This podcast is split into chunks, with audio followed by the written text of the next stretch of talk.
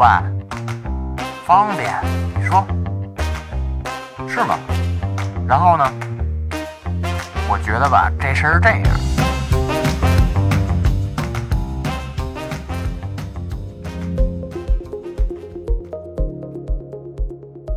大家好，我是芝芝，欢迎收听《给芝芝打电话》，这是差点 FM 推出的匿名互动声音综艺，就是你把我当成无话不谈的朋友，给我打电话分享生活中的大事小情，我记录下来，制作成节目，让更多的人听到。欢迎你直接拨打幺七八九六零二二五二零，也可以加我的微信，给芝芝打电话的全拼。虽然不能保证七乘二十四小时营业。但只要是醒着，就一定会接听。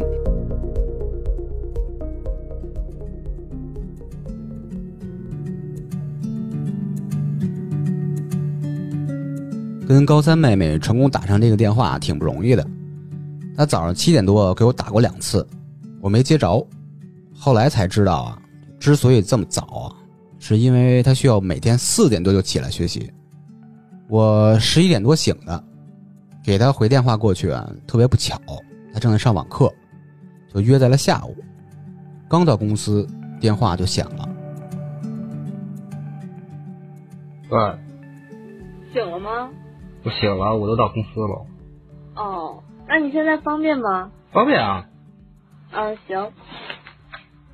那我就给你讲一下我的事情。我呢，我我很惨，我超惨。我今年是高三生，就是我明年高考了。嗯。然后呢，我我们学校开了四次学，我现在还在家上网课。然后我现在特别的焦虑，就是也不能说特别吧，就是我的学习，主要今天早上听到那个，呃，差点的那个开学的那个播客，然后我就。正好也看到你的那个给你打电话，然后我就想跟你说一下我现在很痛苦的一个处境，就是因为我们是七月份就已经回家上网课了，嗯，然后一直上到现在，我别的科都还好，但是我生物完全没有听，基本没有听，因为我们老师就是因为我是在河北嘛，高考的压力也很大，我们老师他讲课。他用手机，我们生物老师是用手机，然后他讲课就断断续续的，我也看不清，然后我就越听越烦，我就已经放弃生物这一科了。我平时学习成绩大概在五百，嗯，三四或者五百五六的，然后我现在感觉我网课下来可能已经就是废一半了，因为生物真的是一点没听，包括现在学校，因为我是学生会的。我们学校老师呢，他还给我报了一个演讲比赛。除了演讲比赛，还有一个就是，嗯，一个河北的一个提案比赛。我现在就是一边弄学习呢，然后还在准备那个比赛，就是现在有点分身乏术了。嗯。嗯，想问问你有没有什么就是比较好一点的缓解的方式，或者说？我跟你说完之后，我可能会好一点。现在不就是两个事儿吗？第一是学习，第二是学习之外的学校的其他的事儿。但是这个第二个学校其他的事儿是对你的高考分数上或者说推荐上是有一个特别大的促进作用，还是说就是没用，只是完成一个老师交给你的任务而已？就是老师交给我的一个任务。他未完成他的任务，所以把这个任务派给你了，是吧？对。那你能拒绝他吗？我不太能，因为就是那个老师，说实话对我期望还挺高的，就是也是一直嗯管我的老师。然后他就给我之后，我也没好意思说，我说我上不了。他说怎么觉得我能行？他那么一说，就把我架在那块了。他一架在那块儿，我就拒绝不了他了。如果说你特别讨厌这个，并且对你来说没有任何好处，你就完全可以打电话或者说发微信怎么着的跟他沟通一下。你就说，我目前这个状态就是这种情况，我实在接不了这个工作了，没办法，所以只能特别遗憾的、非常抱歉的，就是告诉您我不做了。觉得这个没什么问题吧。其实为什么就是我不做这个呢？就是因为我们是按常理来说应该是十三号，不好意思，我家狗在叫。嗯。就是我们十三号应该开学的，然后呢，因为也是河北这边有疫情，就又没开成。就我在十三号、十十一、十二号那两天就一直在补作业，然后越补越烦，就觉得落了好多好多，然后加上就是又觉得有演讲比赛，那个时候才。嗯，就很就不想上这个，然后现在他那个报名表已经上去了，我没有办法 把这个拒绝了。我现在就是两边，我们老师就是我的班主任，其实是不是很支持我，嗯，在干学习之外的事儿的。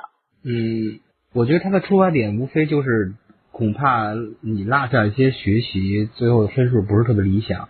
就是这两个老师都有自己的想法，但是没有一个人是为了你好。你能理解这个吗？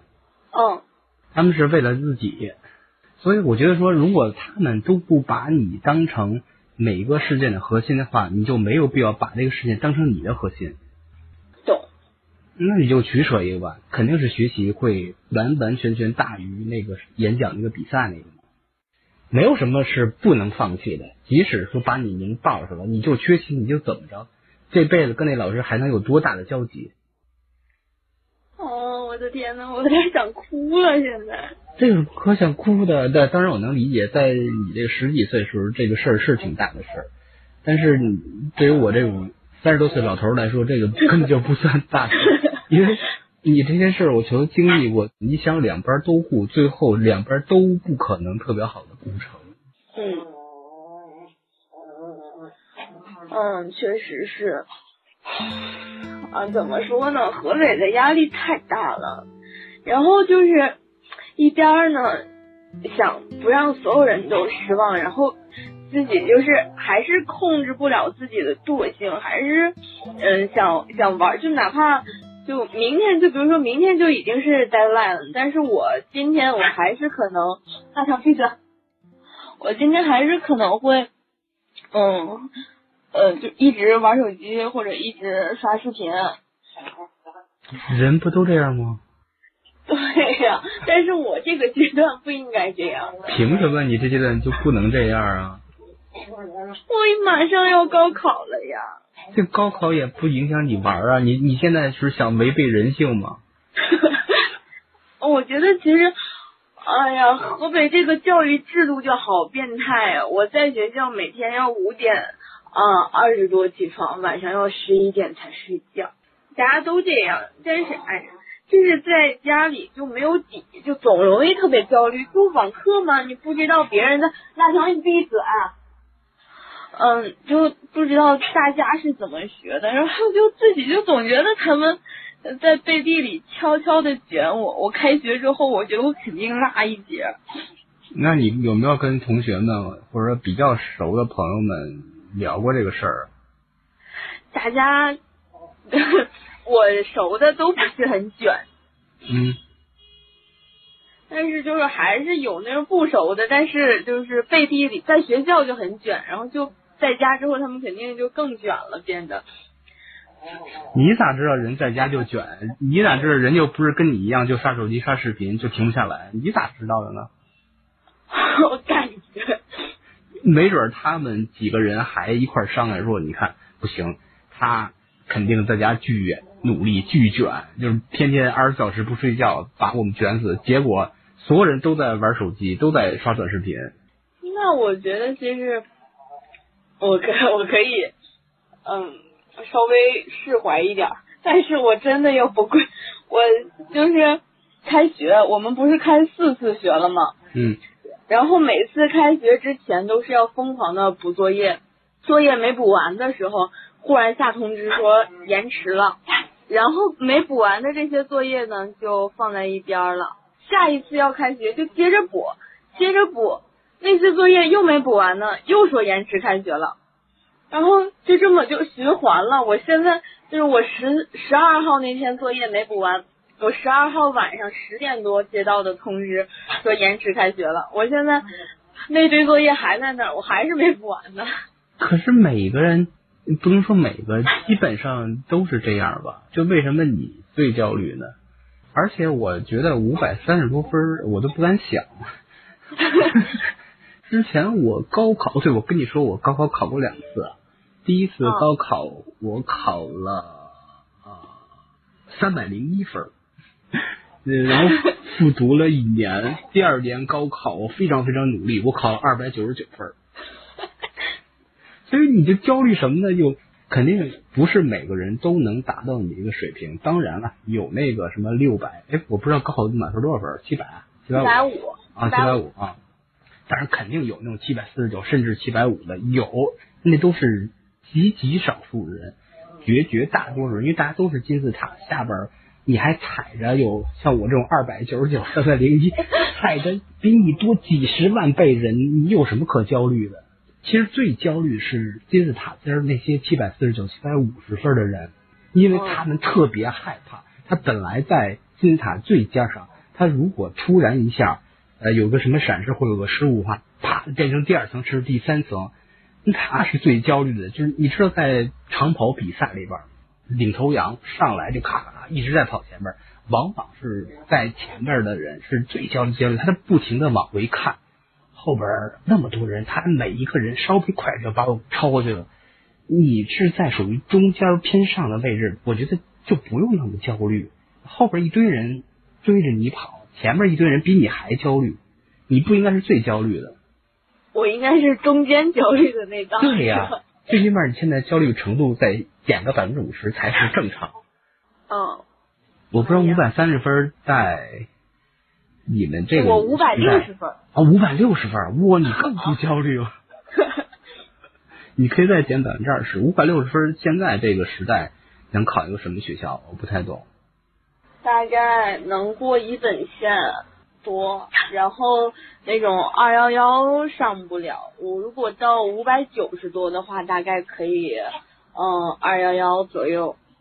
哎，那你如果五百六到五百九这个正常水平发挥的话，你现在心里有没有目标了？是哪个学校哪个专业？我想去中国传媒大学学新闻。哇，那是我的母校的旁边，我是 我从几岁？从九岁到十八岁左右吧，差不多九年时间，我是在传媒大学和那个北京第二外国语大学那周边长大的。就传媒大学原来你知道叫什么的学校吗？不知道。叫北京广播学院。后来，哦哦嗯，后来变成，因为我们在节目里经常提这个，因为我跟大明就是从小校园里边踢球、打篮球、玩、骑自行车乱跑，还真的，如果你能考那儿的话，太好了，离我们都近。我我如果要考到那儿的话，我一定去找你，我一定要请你吃饭。哎，没多长时间了，马上了，明年六月份儿，嗯对，大概还有二百多天。嗯，刷刷刷就过了，你这个号会一直留着吗？那可不，那我如果明年真的考到中专，或者说如果明年我考到北京，我一定会去找你们的。那那你哭什么？啊，我我我不知道，我就哎呀，因为我我其实也就是因为我不是学生会的嘛，嗯然后那不有上一届的学长学姐，我上一届学长学姐他每天都在朋友圈嗯发他们大学，然后我的天呐，我真的 我太羡慕他们了，我现在恨不得我赶紧高考，考完之后我就解脱了，就是你来传媒大学应该是特别特别适合你。真的。对，那，新闻好像是他们比较拳头的一个专业啊。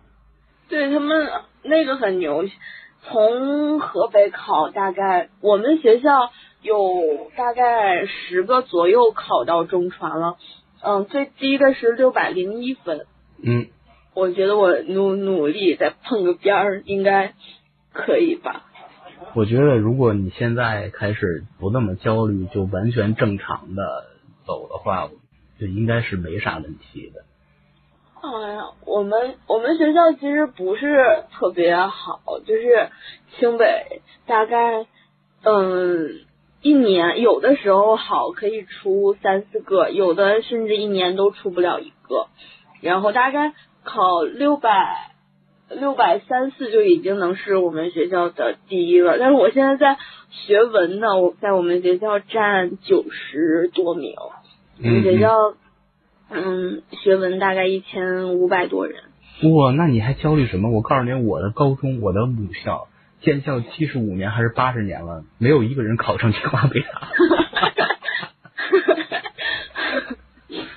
你在一千多人里边排九十，你还焦虑，我特别不理解。你们不一样呀，你们是北京、河北，真的好卷。河北有衡水，有石家庄二中，有正定，有汇源。我觉得卷不怕，难的就是卷的心态。是看是想卷别人，还是只是想自己跟自己卷，对吗？对啊，你就跟自己卷嘛，你卷不过别人。嗯。和别人比太太容易内耗了。嗯。哎呀，我也我其实平时就很爱哭，我不知道为什么我今天给你打电话，我特别特别想哭。唉。你平常都跟谁聊这事儿？我平常不聊，我我其实嗯焦虑的话，我就因为我自己有日记，我就会在 我 我其实平时在学校说话，我也就是说话。挺脏的那种，我在日记里，我特难受的话，我就骂这个老师。我觉得你今天怎么怎么样了，然后我不爽，我就写下来，然后就是写完之后就好了。或者有什么焦虑的也写完之后就好了。你们现在写日记是纸的日记还是电子的日记？纸的。啊，还在用纸的。嗯，我不知道别人，但是我自己习惯用纸的，因为我觉得电子的可能我用着不太舒服，因为在学校不能带这种嘛。然后住宿。住宿是吗？对。那那那就更残酷了，因为我之前看过衡水是衡水中学还是衡水二中什么的那种，啊，他们要早上起来几点钟起来？起来以后迅速的刷牙洗脸，去吃饭的路上还要拿一个小纸跟着背，在等。那不是去吃饭啊，那是什么？那是去跑操啊！哎呀，那是河北特色，我真的是啊，我一想就无语。你们你们也是这种状态吗？我们是五点二十起床，五点五十到操场站立诵读十分钟，六点开始跑操。跑三圈回班之后上一个早自习，七点多去吃饭，然后晚上晚上本身四节课应该正常九点五十五下课，加一节晚五是各科考试的时间，回宿舍是十点半，然后熄灯就是十点五十，等宿管查完宿大概十一点多，然后睡觉。不是，那你们哪儿还有时间谈恋爱啊？没有时间谈恋爱呀，所以我现在还单身呢。我，你们是自己花钱去集中营体验生活吗？我我。哇塞，就嗯，但是其实也还挺快乐的嘛。是吗？你真这么骗自己吗？习惯了就好了，因为我初中是嗯，整个承德最好的初中。嗯。就是状元，连着十六年都是一直都出的是承德市的状元。然后在初中我就经受这些东西了，就觉得其实也还可以接受。就是每天早上起来的太痛苦了。那你们每天的睡眠时间现在是特别少啊？你们是每一个人都能快速的十一点开始能睡到五点多吗？哦，不能。你们还是是要偷偷起来拿手电，要要要读书是吗？会有人这样的，他，但是我从来不这样。那他他他怎么能活下来呢？一天就顶多能睡三四个小时，他怎么能活下来？就是上课的时候。上课时间。不，上课的时候是什么？大家困的。就有，反正我什么我都试过。我当时初中的时候拿圆规戳自己，一困就拿圆规戳，或者让我同桌掐我，然后抹风油精，抹风油精抹的满脸都是，尤其是要往眼睛周围抹，就越靠近眼睛，然后他就流眼泪，越流眼泪就越清醒。就每个课间都会趴桌子上睡觉，就大家全都趴桌子上，就是早上第一节课下课，整个楼道没有人。不太可怕了，这就变成考试的机器了。对呀、所以说要为什么骂河北都是河北人呢？就是大家都想逃离河北。但是没人真正去逃离。嗯，对，就你们这么高强度的学习和这种丧尸般的状态，有没有人崩溃过？我的天呐，嗯，有，肯定有，有很多。就是之前我们班，就是我们后来又分了一次班，在分班之前，我们兄弟班，他们班班主任特别狠，就是经常各种训人，然后训人都说特别不好听的话，然后就一个班能有十多个抑郁的。哇，就已经是经过医生诊断那种抑郁是吗？对对对，就是已经什么呢？就是自己胳膊满胳膊全都是小口子那种。是自残吗？啊，对对对。哇，然后那姑娘学习特别好，她数学满分一百五，能考一百四十多。就是在我们那个我我们学校分三档班，一个是特别快的班，然后我们是快班，后面还有一个慢班。就是在我们快班能冲到年级前五。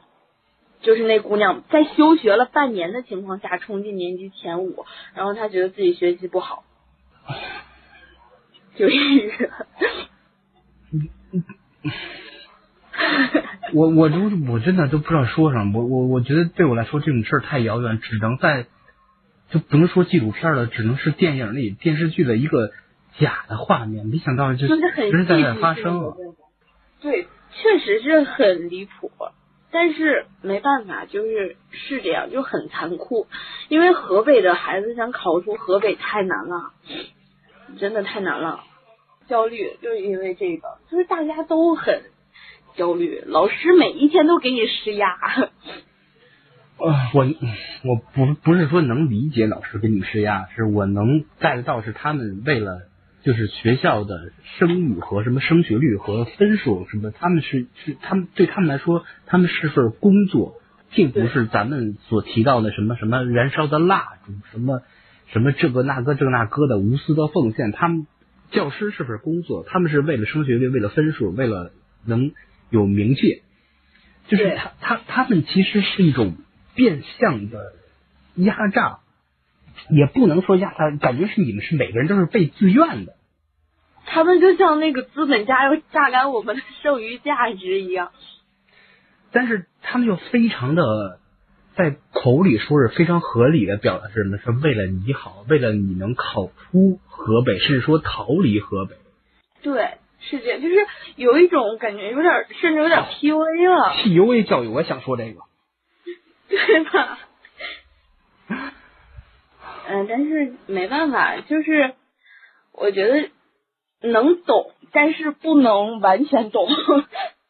我我是完全不懂，我不太了解，就是现在这个时代的年轻人，包括教育，现在跟我们那时候有多大的区别？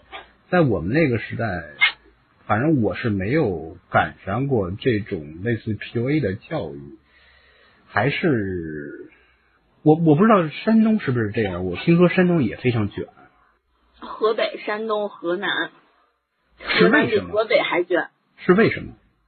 因为高考大省人口多，虽然河北贴着就是京津冀协同发展，但是基本上京津发展就是把冀给撇下，其实河北很穷的。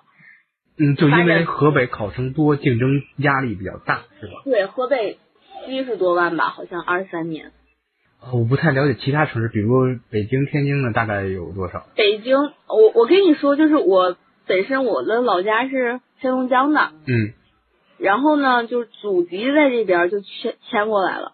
我们黑龙江二三年的应该是十几万呀，十一二万考生，啊，河北就是七十多万，那是，然后河南比河北还多，大概九十多万吧，嚯，应该，那山东估计也差不多两级。嗯，对，差不多就是七八十万。那这个根儿在哪儿呢？这为什么不能在别的省市捡人少的地儿去考呢？因为现在高考就是很家长如果特别有能力的就已经迁走了，迁到像天津啊、辽宁就迁新疆、西藏，就迁到那边去了。但是像因为前一段时间不是特别火一个小镇做题家嘛，可能就是就是像我们这些没办法，就是出不去了。我现在想回黑龙江，我也回不去，然后就是只能在河北考。然后不知道为什么，就是我们这一辈儿，就是零四零五年的孩子特别特别多，然后再往下就孩子就少了。不是你的意思是说，高考是必须根据你的户籍所在地去考试的吗？对，户籍还有你的学籍所在地。高考是这样，那都这都二零二二年还有这么愚蠢的政策呢？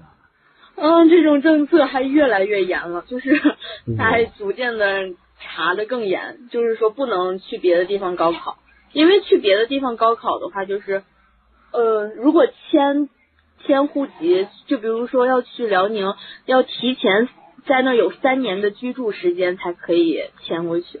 哇，真的是无话可说。体会到人性的黑暗了。不是这个这，就高考也要讲出身的。对，那个很久之前不是有一个衡水中学的校长，他把孩子送到西藏还是新疆，我忘了是哪送过去了吗？那不就还挨批来着吗？就其实现在的卷真的不是公平的卷，对于全国的高考的学生来说。其实完全就没有绝对的那种公平，包括教育也是。我们不是延期开了四次学吗？我们学校不是有特别快的班吗？就是在我们的班级往上的，就是清北班，就是学校培养他们考清北的，他们一直都开学呢。啊，那他们的学习上会把你们甩下，是吧？对，然后我们不是学文嘛，我们高二的时候，刚才不是说分了一次班嘛，把好的老师教的好的，全都给调到教理科去了，就是文科就是挪的比较破，就不能说比较破吧，就是没有那么经验丰富。也就是把所有的火力都集中在那些所谓的快班上，是吧？对，然后包括理科，就是基本上就是重理轻文，文科不受待见。然后文科不仅班少，然后文科教育资源还不是特别的好。哎呦，这个真的就是畸形。嗯，但是其实我们，嗯，也还挺快乐的。我跟你说啊，就是往往吐槽都会变成这种状态。呃，吐槽的人说了一堆吐槽的话，听着你吐槽的人就会比你还生气。结果吐槽的人说，其实我们还很快乐。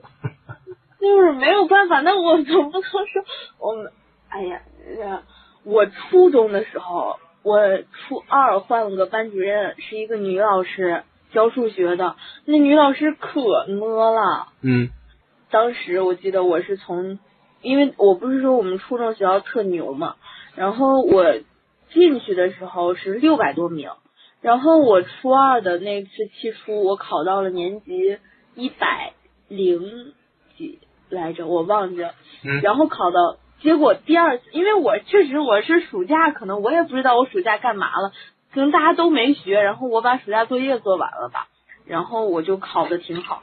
结果呢，一个月之后我就原形毕露，我就掉到了三四百多名，嗯从一百多名掉到四百多名。然后他那段时间就每一天都骂我，每一天都骂我，就是啥都针对我。我当时哇塞，我可崩溃可崩溃了，你全年级四百多名，在班里大概是什么水平？大概我当时应该是四十多名了吧，呃，有五十多人，呃，哎七十多吧，七一十多人，个班七十多人。嗯，对，是七十多还是八十多，我忘了。呃，他他就是相当于这个老师眼里只有成绩，就是成绩代表你这个学生要什么态度对待你。对，然后当时我人生中唯一一次被找家长就是这个，因为当时数学我们满分是一百二，我数学考了九十四，是我们班倒数第十。然后他就，嗯，他当时怀疑我早恋，怀疑你早恋？对，就是因为我我发呆的时候，我比较喜，我们当时我不知道你能不能理解我说的这种排坐的方式，就是两排桌子是对着的，啊啊，就是呃跟现在会议室那种，就是对着大家面对面坐的那种。老师在中间。哦不，老就是两排桌子并在一起，老师在讲台上，然后总共一个班有三排。啊，明白了，脑子有画面了。然后吧，就是我要发呆的话，我肯定往窗外看。正好我那么看的时候，有一天他讲竞赛的题，然后嗯，他就是我正好发呆呢，我走神儿了。然后正好他看到我，他看我的时候，他看我那个角度，我是在看我对面的一个男生。然后他当时就就是就把我提溜起来了，他就说：“你知道你成绩为什么下降吗？怎么怎么样？”我当时没反应过来，是我们组的一个女生，她后来告诉我，她说可能是因为我发呆的时候看到那个男生了，然后她觉得是我早恋了，然后她就把我家长叫来了。哎，我特别好奇，你的父母对你现在的状态了解不了解？其实他们没给我压力，他们一点压力都没给我。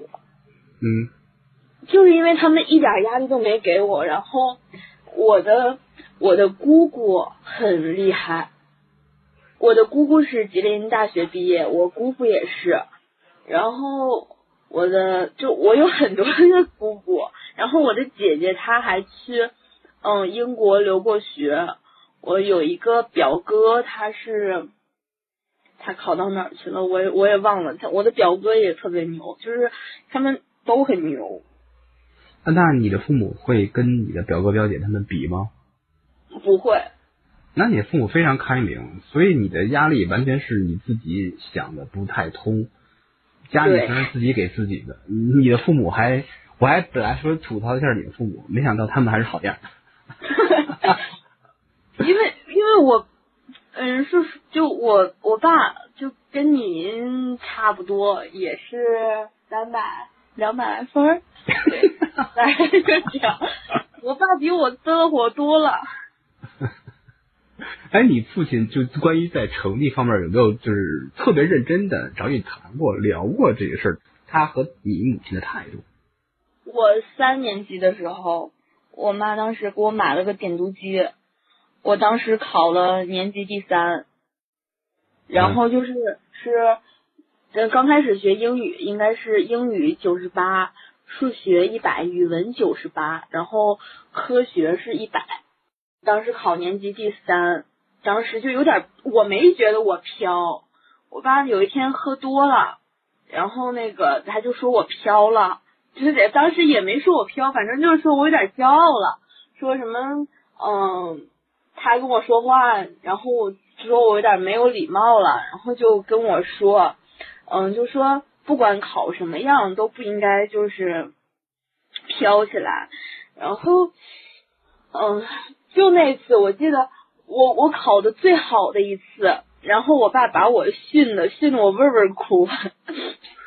哎呀，没事儿，你已经说了前提了，可谅解的前提，他喝多了，他懵了。嗯，对。嗯，哎，正常，因为他，天呐，他喝酒的那些事儿，我天。我觉得我跟你爸应该能成为特别好的哥们儿。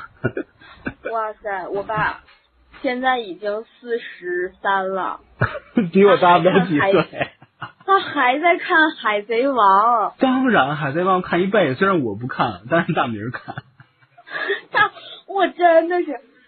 我爸怎么说？我爸跟我一直属于那种哥们儿关系。嗯。就小时候，我记得我妈有一天中午给我二十块钱，让我去中午跟我爸我们俩买烤鸭还是买什么玩意儿，我忘记了。然后我爸那二十块钱给我骗走了，我们俩去刮彩票去。中午我们一点东西没吃。刮到了两块钱，我爸那二十块钱全花了，刮到两块钱，然后，嗯、买了两根雪糕，他一根我一根，就就中午就吃了一个那个，然后我妈回来之后问我中午吃的什么，我说吃的雪糕，我说我爸带我吃的，二十块钱，然后刮着两块钱，然后买的雪糕，哎，你妈是不是在你们三个人的家庭中是占有话语权最高的？嗯，怎么说呢？也算也不算，嗯，就是因为我也叛逆了，有的时候我妈说什么我也不是很听。就是在一些大事儿的决策上，是你父亲说算还是你母亲说算？他们两个会商量，然后最后谁合理，就是不一定是谁。啊，那还是比较民主的。嗯，对，他们对于你现在的状态是有了解的，只是没有一个特别正式场合跟你聊这个事儿，是吧？他们他们会私底下聊，因为我不是去上学嘛，所以他们会在家聊。有的时候我爸就也有点犯愁，他说你现在五百六十多分，你能上啥学校呀？你说你当年三百多分，你也能？他当年那三百多分不一样呀。我爸小时候可皮了，嗯，就是我爷爷管不了。然后现在就是他每次一说我啊你怎么怎么样，我就说我说你小时候我爷爷不也没管你吗？就我们俩就对着干。对呀、你你们俩的这现在的就是交流状态是非常好的，而且其实咱再说回来啊，我觉得学习成绩对于一个学生来说是一个很重要的事儿，但不是唯一重要的事儿。呃，就是同学之间、朋友之间，包括跟父母之间，其实也挺重要的。我觉得不应该把百分之百的精力全扔在学习上，这样会失去很多十几岁应该拥有、应该得到的东西。现在满脑子全是跑的这个标点符号，我都不知道现在数学怎么说，什么阿尔法、贝塔，什么 A B C，就这东西对我来说，我现在听着都头疼，有点有点反胃，有点觉得恶心。对于十几岁的孩子说，如果脑子里只有这些东西的话，就太可怕、太残酷了。你在二十多岁，甚至到我的岁数三十多岁的时候，在想我十几岁时候，我我没有谈恋爱，我我没有去去一一块郊游，一块露营，一块扔飞盘，没有这种生活，就脑子里记忆是空白的，就是娱乐这块儿，真正的生活这块是空白的，就特别的可怕。对，但是你又没办法，是不是？是因为大环境就是这样子的。别老说大环境，其实有的是办法。你想啊，呃，我是在你那个年时候，虽然不爱学习，但是我知道没有好的学习成绩是没有好的学校的，也就是意味着没有好的工作。但是到这个年龄再往回想的话，一点都不后悔。我不觉得，如果当时我从小学开始一直保持学习特好的状态，到高中到大学有一个特别好的工作，我现在是这么快乐的我，我真的不敢保证，甚至有点确定应该不会快乐。而且现在来看，有一门真正的技术在这儿，还挺重要。我的姐姐，因为我上面还有一个姐姐，呃，哦她只比我大四岁，但是她的女儿今年已经是大二了，马上该大三了。当时她的女儿，我不知道应该叫侄女还是外甥女儿，这你能捋清这关系吗？哦哦，能懂能懂，我我啊，你还是没懂，应到底是外甥女儿，外甥女儿吧外甥女？儿，嗯，就说她是外甥女儿吧，我不确定。当时确实是外甥女儿，啊，我搞不懂这个管您叫舅舅嘛，对吧？啊，对对对对对对。他当时高考选学校、选专业的时候，我跟我女朋友都给他推荐特别实用的，比如说什么会计、蛋糕、什么裱花，什么就是学旅游的那种东西，酒店的，嗯，这种东西，你目前来看啊，没有你说的什么新闻啦、什么财经啦、什么航天呐、这个高大上，听着好听。但是在未来社会，绝绝大多数人都是从这些最普通的工作做的，只有极少数人才会就有这种，就是说这什么航天制造、什么火火箭制造这种东西。作为一个普通人，就是应该有一个傍身的手艺。你可以学蛋糕裱花，你可以说说摩托维修。因为现在目前的状态是什么呀？脑力劳动和体力劳动，现在两个不同方向的人，他们的收入水平正在逐渐的减少。相信再过个十年、二十年，脑力劳动和体力劳动会工资水平会持平。就所以说，你有一个傍身的手艺，就可以做一些所谓的体力劳动。一样会快乐的生活，不比你脑力劳动去啊收入上或者说社会地位上有什么差别？嗯，那现在其实我给你打这个电话，我其实能想开。我本身我想的就是很开，就有的时候吧，那些情绪都攒到一个点上，就比较容易崩溃。嗯，我特别能理解。都还好。嗯，多问一句你。当时为什么想去学新闻呢？因为是这样，就是我很小的时候，我就很喜欢看电视，就是看，真的。嗯。然后看电视，我就觉得哇塞，他们穿的好漂亮。你看什么电视 跟新闻有关系？主要就是看中央三。中央三是什么频道？那个叫什么？我我也忘了。就是我现在好久没看见，就董卿，就是类似于文艺频道嘛，就是央视的那个 CCTV 三。OK。就看我说哇塞，他们穿的衣服好漂亮。然后嗯，那个时候还有就是节目上不是也会就吃一些什么东西嘛？然后说每，对我小时候的理想就是，我说我以后也要找一个这样的工作，就是每天在电视上吃东西。对，然后穿很漂亮，然后说几句话就可以了，然后吃东西。其实主要是我想学播音主持的，但是因为嗯也不太敢去走艺考，因为不确定自己的专业能力会多少多少，然后再把学习这边儿再给落下，就得不偿失，所以就没敢走艺考。我觉得艺考太窄了，不是适合每个人。你的选择是对的。那就可以。嗯，而且啊，咱们不是有播客这种东西吗？等你考上了传媒大学的新闻，第一件事，咱就把设备支起来，开始做播客了，照样能有你这个什么播音主持这个风格吗？要是等我真的考到中传，就我去找你们可以吗？你可以啊，帮你做一个播客。那你要这么说，我真的我。接下来这两百多天，我拼命我也要考中传去了。你你已经够拼命了啊！别再拼了，你差不多 差不多正常发挥就行，别再拼了。这个稍微在高考前再努把力，六百多分，咱就稳了，是不是？啊！我的天呐，我太感谢你了，这句。感谢啥？